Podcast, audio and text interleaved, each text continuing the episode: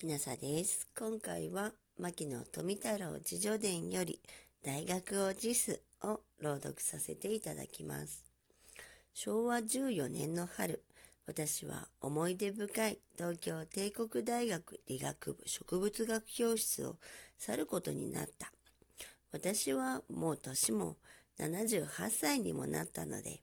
後進に道を開くため、大学講師を辞任するの意はかねて抱いていたのであったが、辞めるについて少なからず不愉快な曲折があったことは遺憾であった。私は今改めてそれについて語ろうとは思わないが、何十年も恩を受けた死に対しては相当の礼儀を尽くすべきが人の道だろうと思う。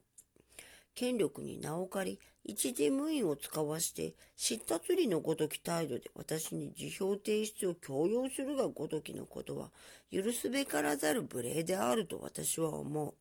辞める時の私の月給は75円であったが、このことは相当世間の人を驚かしたようだ。